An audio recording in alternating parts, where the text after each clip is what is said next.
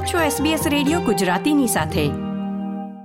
વિદેશમાં નવા સ્થાયી થયા હોય, આજુબાજુમાં કોઈ પરિચિત ન હોય, કોઈ મિત્ર મંડળ હજુ બન્યું ન હોય, ત્યારે સૌથી સારા મિત્ર બનાવવાનો એક વિકલ્પ છે ઘર આંગણે છોડ વાવવા.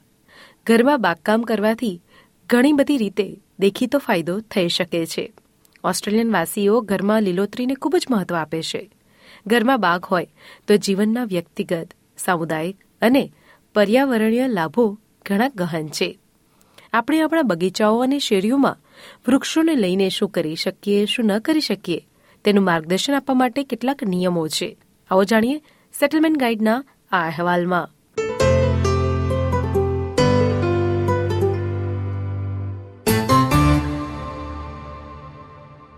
તમે ભાડે રહેતા હોવ કે ઘરના મકાનમાં? કે તમે તમારું ઘર ભાડે કેમ ના આપ્યું હોય? તમારા ઘરની આસપાસ છોડ ઉગાડવાના ઘણા બધા ફાયદા હોય છે.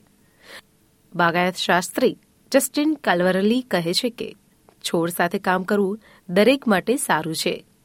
બાયોફિલિયાના અભ્યાસ અંગેની માહિતી વિશે તેઓ કહે છે, છોડ હંમેશા બહારની દુનિયા સાથે માનવીય જોડાણ છે. વિકાસશીલ અને વિકસિત શહેરોના લીધે આપણે તેનાથી થોડા દૂર જતા જઈએ છીએ.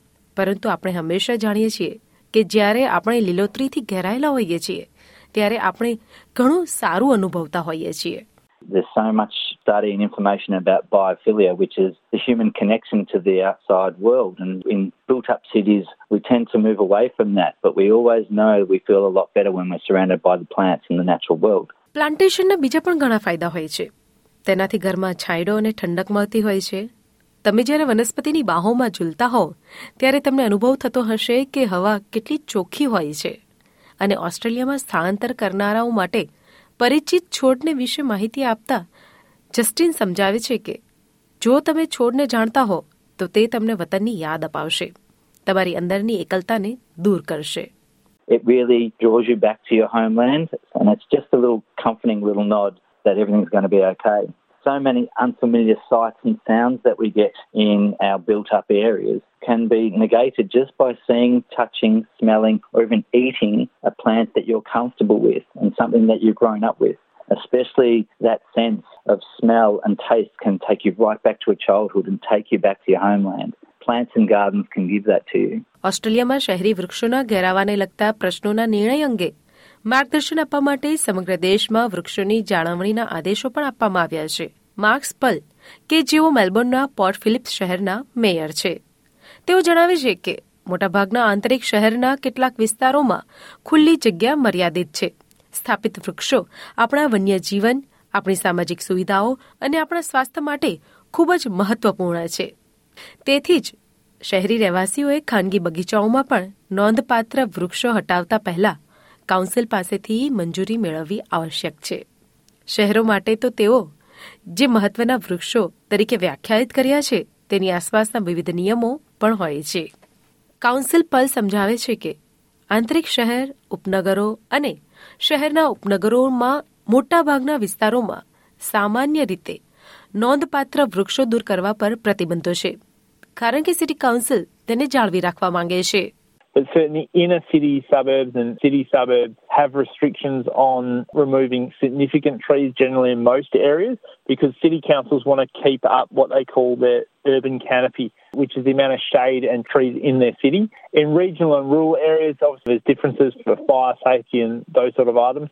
But all local councils around Australia have lots of information about what you can do with trees located on your property. And if you're ever in question, you can always call your local council who has lots of language services also. લીલોતરી માટે તો ભાડે રહેતા લોકો પણ મહત્વનો ભાગ ભજવે છે બાગની જાળવણી એટલે લોન કાપવું કે બગીચાની કાપણી કરવી સિટીના પ્રોપર્ટી મેનેજર ઇકી ડેમિયાની કહે છે કે ભાડે રહેતા લોકોએ વૃક્ષ વાવવા અથવા દૂર કરવા માટે પરવાનગી લેવી જરૂરી છે તેઓ વધુમાં જણાવે છે કે જો ભાડે રહેતા લોકો બગીચામાં કેટલાક ફેરફાર કરવા માંગે, તો વૃક્ષ જ્યાં સુધી બેથી ચાર મીટર સુધી વધે, ત્યાં સુધી તે વૃક્ષને કાપી શકે છે. આ ઉપરાંત કોઈ અન્યની મિલકતમાં જાય અને સમસ્યા બને, તો તેઓ સુધારો કરી શકે છે. So if tenants want to make some changes to the garden, they are able to, as long as it's not something like a tree that may grow over time, two, three, four metres, that could potentially obstruct views from a neighbour or branches going into a neighbour's property, which would then become a problem for the landlord. However, if it's to beautify, if it's low maintenance gardening, that's more than acceptable. ભાડે રહેતા લોકો માટે દામિયાની સલાહ આપે છે કે બગીચાના કોઈપણ મોટા કામો પહેલા પરવાનગી મેળવીને મકાન માલિક સાથે સારા સંબંધો કેળવવા જોઈએ. વધુમાં તેઓ જણાવે છે કે, જ્યારે ભાડૂત બગીચામાં ફેરફાર કરી રહ્યા હોય, ત્યારે મકાન માલિક ફેરફારોથી ખુશ છે તેની ખાતરી કરવા માટે મિલકત મેનેજરનો સંપર્ક કરવો હંમેશા શ્રેષ્ઠ છે. અને જો તે મિલકતને સુંદર બનાવે છે, તો તેમને તેમાં કોઈ વાંધો હોઈ શકે નહીં. When a tenant is making changes to the garden, it's always best to contact the property manager to make sure that the landlord is happy with the changes. And if it beautifies the property, of course, they'd have no issues with that. જો તમારી પાસે તમારો પોતાનો બગીચો નથી તો તમે તમારા ઘરની નજીક સહકારથી ચાલતા અથવા તો કાઉન્સિલ સ્પેસનો ઉપયોગ પણ તમે કરી શકો છો પોર્ટ ફિલિપ શહેરના રહેવાસીઓ આવી પહેલ કરી ચૂક્યા છે કાઉન્સિલર પલ કહે છે કે ઘણા આંતરિક શહેરોની જેમ પોર્ટ ફિલિપ પાસે મર્યાદિત ખુલ્લી જગ્યા છે.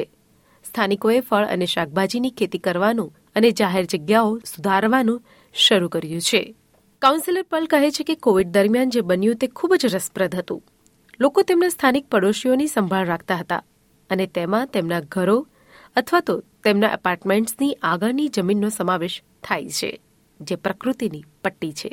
So what happened during COVID was quite fascinating. There was an explosion of people looking after their local neighbourhoods, and that included the land out the front of their houses or their apartments, which is the nature strip. So the amount of people wanting to contribute to nature strip gardens has increased substantially, and it came time for council to work out the balance between ensuring we've got the guidelines to encourage people to do that, but also do it in a way that's safe and practicable for the general community. કાઉન્સિલને એવા રહેવાસીઓ તરફથી ખૂબ જ સારો પ્રતિસાદ મળ્યો છે કે જેઓ સાર્વજનિક જગ્યાઓમાં વૃક્ષારોપણની આસપાસના પ્રતિબંધો દૂર કરવા માટે ખૂબ જ ઉત્સાહી હતા. સામૂહિક પરામર્શ બાદ કાઉન્સિલ નેચર સ્ટ્રીપ્સ પર વાવેતરની પરવાનગી માટે નવી માર્ગદર્શિકા મૂકવામાં આવી. કાઉન્સિલર પલ સમજાવે છે કે લોકોએ તેમના ઘરની આગળ પ્રકૃતિની પટ્ટી અથવા તેમના ઘરની નજીકના છોડના બોક્સની માવજત કરવા માટે પરવાનગી લેવાની જરૂર નથી. People don't need to seek permission necessarily to cultivate a nature strip out the front of their house or a plant box that's near their house. What we ask people to do is familiarise themselves with some very simple guidelines that talk about digging underneath significant trees and those types of things so that they're aware of the potential risks and consequences. But we promote people doing this sort of activity in the city of Port Phillip because it has a wonderful cultural and society benefit to everybody. જો તમારી council વહેંચાયેલી જગ્યાઓમાં વાવેતર કરવાની મંજૂરી આપતી નથી અને તમારી જગ્યા મર્યાદિત છે, તો પણ તમારા ઘરને છોડનો લાભ મળી શકે છે.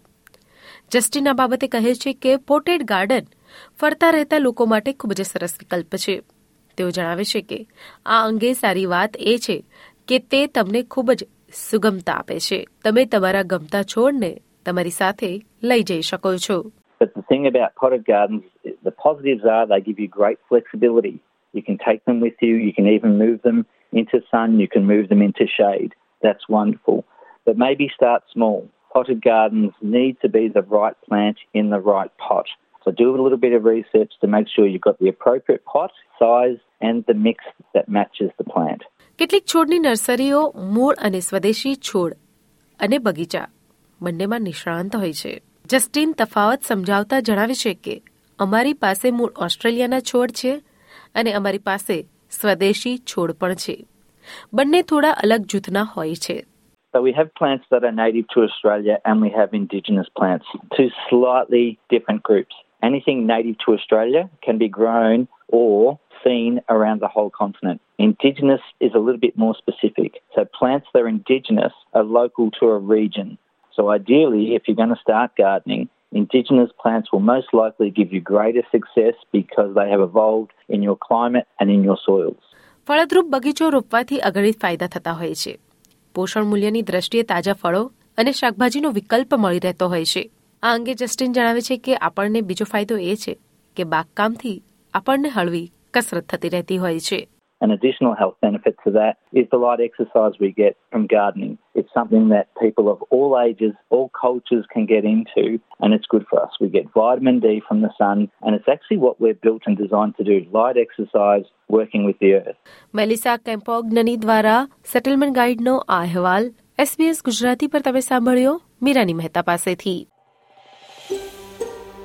આ પ્રકારની વધુ માહિતી મેળવવા માંગો છો અમને સાંભળી શકશો Apple podcast Google podcast Spotify કે જ્યાં પણ તમે તમારા પોડકાસ્ટ મેળવતા હોવ.